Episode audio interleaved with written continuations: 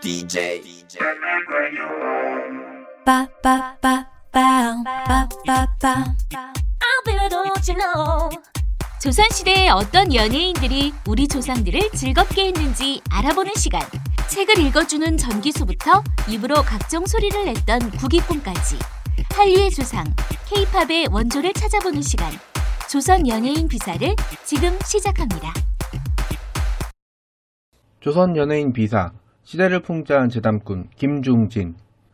생각해보면 조선시대에는 놀이거리가 별로 없었어요. 지금이야 뭐 극장도 있고 인터넷이나 아니면 뭐 TV, 그 다음에 이제 기타 등등 재미있는 놀거리들이 있는데 조선시대는 생각해보면 그런 것들이 없어서 사람들이 뭐 이렇게 유흥을 즐길 만한 그런 부분이 별로 없었습니다. 그래서 내가 돈이 좀 있으면 기방에 가서 기상들이랑 어울려서 술 좀 마시고 그 다음에 이제 또 뭐 어디 찬업 같은 데 음식을 싸서 밖에 나가서 놀러 다니는 것 정도밖에 는 없었죠.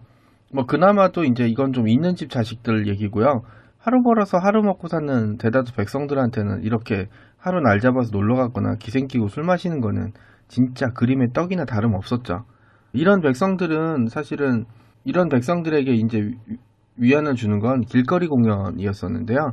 조선 연예인 비사에 소개된 대부분의 인물들도 이런 데서 어, 공연을 펼쳐서 무료로 공연을 펼쳐서 백성들에게 많은 사랑을 받은 인물들이죠. 뭐 그 중에는 뭐 악기를 연주하는 악공도 있었고 뭐 소설의 내용을 들려주는 전기수도 있었습니다. 그- 하지만 이 중에서 가장 사랑을 받은 건 제 생각에는 이 익설과 풍자를 곁들인 재담꾼들이었습니다. 당대 가장 유명했던 인물은 뇌물을 받고 잘못된 판결을 내리는 관리들을 비꼬는 내용의 황새결송 이제 이야기를 들려주는 김홍이란 인물이었고요.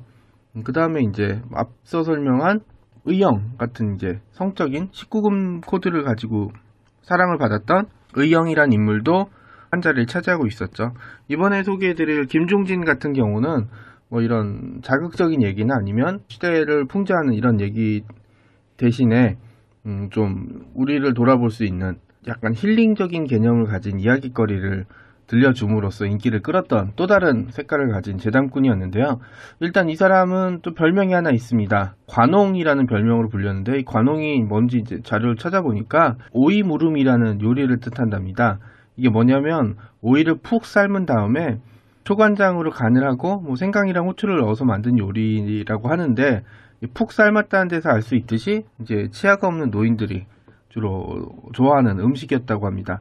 이 김종진이 관홍이라고 불렸던 이유는 어 뭐 이 음식을 좋아했다는 것보다는 이제 젊은 나이임에도 불구하고 이빨이 모두 빠져 있는 상태였기 때문에 지금처럼 뭐 임플란트나 틀니를 할 수 없었기 때문에 좀 입에 확 들어간 상태입니다. 뭐 나이 든 사람이라면요 모르겠지만 뭐라고 해야 되지? 이 젊은 사람이 이러면 사실 사실 눈이 안띌 수가 없고 뭐 당사자야 힘들겠지만 지켜보는 사람들은 정말 웃겼을 거예요. 그러니까 이렇게 외모에서 먹고 들어가는 거죠. 가끔 이제 개그맨들이 이제 자기 공채 시험 볼 때 이제 얘기들 이제 경험담을 얘기하는데 이때 이제 딱 외모만 보고 뽑혔다라는 식의 얘기를 하는데 이제 김중진 같은 경우도 이때 이런 걸로 점수를 좀 먹고 들어갔습니다. 그리고 이 사람이 들려준 얘기는 음, 옥황상제와 세선비 얘기라는 건데요. 어, 좀 다소 사- 자신의 주변을 돌아볼 수 있는 교훈적인 얘기였습니다. 내용을 간단하게 알려드릴게요. 이제 어느 날 저승사자의 잘못으로 예정보다 일찍 세 명의 선비가 하늘나라로 가게 됐습니다. 이제 죽었다는 얘기죠. 그런데 이제 옥황상제가 이 뒤늦게 이 사실을 알고 세 명을 불러서 미안하다고 사과를 하고 다시 돌려보내는데 이미 이제 현 장례를 앞에서는 치러졌고 육신이 떨어졌기 때문에 다른 신분으로 환생을 시켜주겠다고 약속을 합니다. 그리고 이제 어, 소원을 한번 들, 이제 들려주면 거기에 맞춰서 보내주겠다고 합니다. 그러니까 첫 번째 선비가 자기는 다시 태어나면 이름난 가문에서 마음껏 책을 읽고 어, 공부를 실컷 해서 과거의 장원으로 뽑혀서 임금님을 모시고 이제 지내면서 역사 이름을 남기고 싶다라고 이제 소원을 얘기합니다. 그러니까 옥황상제가 이, 이 선비는 살아생전에 이제 많은 덕을 쌓았기 때문에 들어주겠다라고 하고 보냅니다. 그러자 이제 두 번째 선- 선비가 나서서 얘기하는데 자기는 살아생전에 가난이 너무너무 지긋했다 그래요. 지긋지긋했다 그래 그러거든요.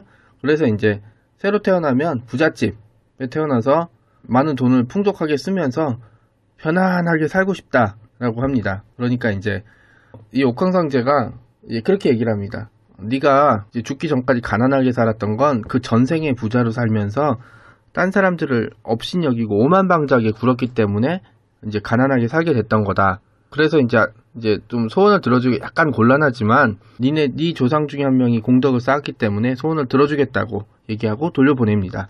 이렇게 두 명의 선비가 돌아가고 나서 옥황상제가 마지막 선비를 보면서 소원을 얘기하라고 하니까 선비가 이렇게 얘기를 해요. 저는 앞에 두 사람처럼 출세나 부귀영화 같은 걸 누릴 생각이 없고 단지 부역과 세금이 없고 뭐 홍수랑 가뭄 같은 게 들지 않는 땅에 조그만 집을 짓고 조그만 이제 논밭을 가지고 일구고 싶다. 그리고 이제 논밭에서 나온 곡식으로 가족을 부양하고 자식들은 태어난 자식들은 말썽 부리지 않고 노비들도 말을 잘 듣고 이제 번거롭고 귀찮게 귀찮은 일 없이 그냥 100세까지 편안하게 병 없이 살다가 죽는 게 소원이다. 라고 얘기했습니다. 그러니까 옥황상제가 자기가 앉아있는 의자를 쓱 쓰다듬으면서 이런 얘기를 했대요. 지금 네가 말하는 게 바로 이제 청복이라고 부르는 건데 사실 세상 사람들이 정말 많이 원하는 거다. 그런데 이런 거를 아무나 누릴 수 있는 게 아니고 그런 거를 이제 누릴 수 있으면 내가 어떻게 이 자리에 앉아 있겠냐 라는 식의 얘기를 해요. 그러니까 뒤집어서 얘기하면 마지막 선비가 얘기했던 이런 안빈낙도한 삶은 옥황상제조차 부러워할 만한 좋은 삶이다. 이런 깨끗한 삶이다라는 식의 이제 얘기를 이제 암시하는 거죠. 그러니까 이 얘기는 이제 어, 황새결손 같은 얘기랑 더불어서 아주 유명한 이제 당시에 굉장히 유명한 얘기로 이제 삼설기, 예, 백설기 아닙니다. 어, 삼설기라는 이제 단편 한글로 된 단편 소설집에 실리게 될 정도로 유명한 얘기였다고 합니다. 그러니까 뭐 세선비 얘기는 큰 욕심을 버리고 그냥 평범하게 오래 병 없이 사는 게 최고의 삶이다. 어, 라는 식의 그리고 이제 그런 삶을 욕심내지 말고 그런 삶을 추구해라 라는 식의 이제 얘기인데요. 좀 교훈적인 얘기고 제가 뚝 들려드린 얘기가 좀 재미가 없잖아요. 그러니까 이제 이 김종진이라는 사람은 이걸 나름대로 굉장히 잘 풀었던 것 같아요. 뭐 어떤 식으로 풀었는지는 잘 모르겠지만 성대 묘사라든지 아니면 이제 뭐 감정을 잡는 연기 뭐 이런 걸로 좀 했겠죠. 그래서 이제 사람들한테 여러모로 사랑을 받았다고 합니다. 그리고 이제 이런 식의 얘기들은 어, 사람들한 사람들이 보기엔 이제 좀 가슴에 뭔가를 가져갈 수 있는 얘기이기 때문에 더 많은 인상 깊은 모습을 보여줬다고 하고요. 이 사람의 뭐 이제 기록을 남긴 김일영이라는 선비가 그런 얘기를 해요. 김중진은 시대를 풍자하지 못했지만 나름 큰 깨우침을 주었다. 라고 말이죠. 물론 이제 풍자와 해악은 약간 칼날 같고 당하는 사람이 굉장히 아플 만큼 촌철살인이라는 게 필요하긴 합니다. 근데 이제 뭐 그런 재담꾼이 있다면 이 김종진처럼 자기의 삶을 돌아보게 만들고 이제 앞으로 어떻게 살아야 될지를 좀 깊게 생각하게 만들어주는 재담꾼도 나름의 역할과 위치를 차지했다고 볼 수가 있겠죠. 데뷔되는 두 명의 재담꾼을 소개해드리면 드린 이유는 세상에 더 많은 얘기거리들이 있으며 그 얘기거리들을 어떤 식으로 풀어가는지에 따라서 삶의 방향이 바뀐다는 점을 들려드리고 싶었기 때문입니다. 네, 오늘 얘기는 여기까지입니다. 감사합니다.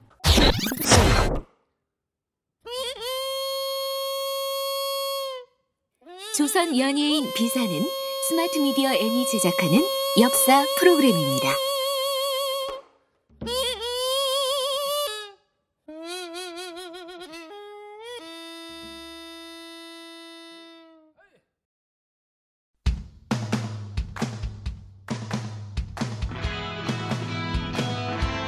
이 영화를 볼까 저 영화를 볼까 영화 홍수 시대의 정작 뭘 봐야 할지 모른다고요. 여러분의 고민을 싹 날려버릴 방송이 찾아옵니다. 이름하여 전창걸의 부기 영화.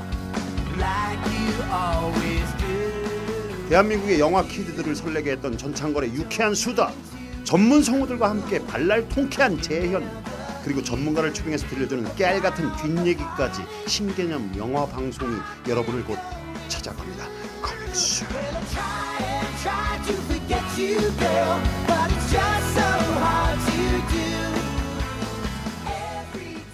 사람과 사람을 연결하는 공감 미디어 스마트 미디어 N입니다.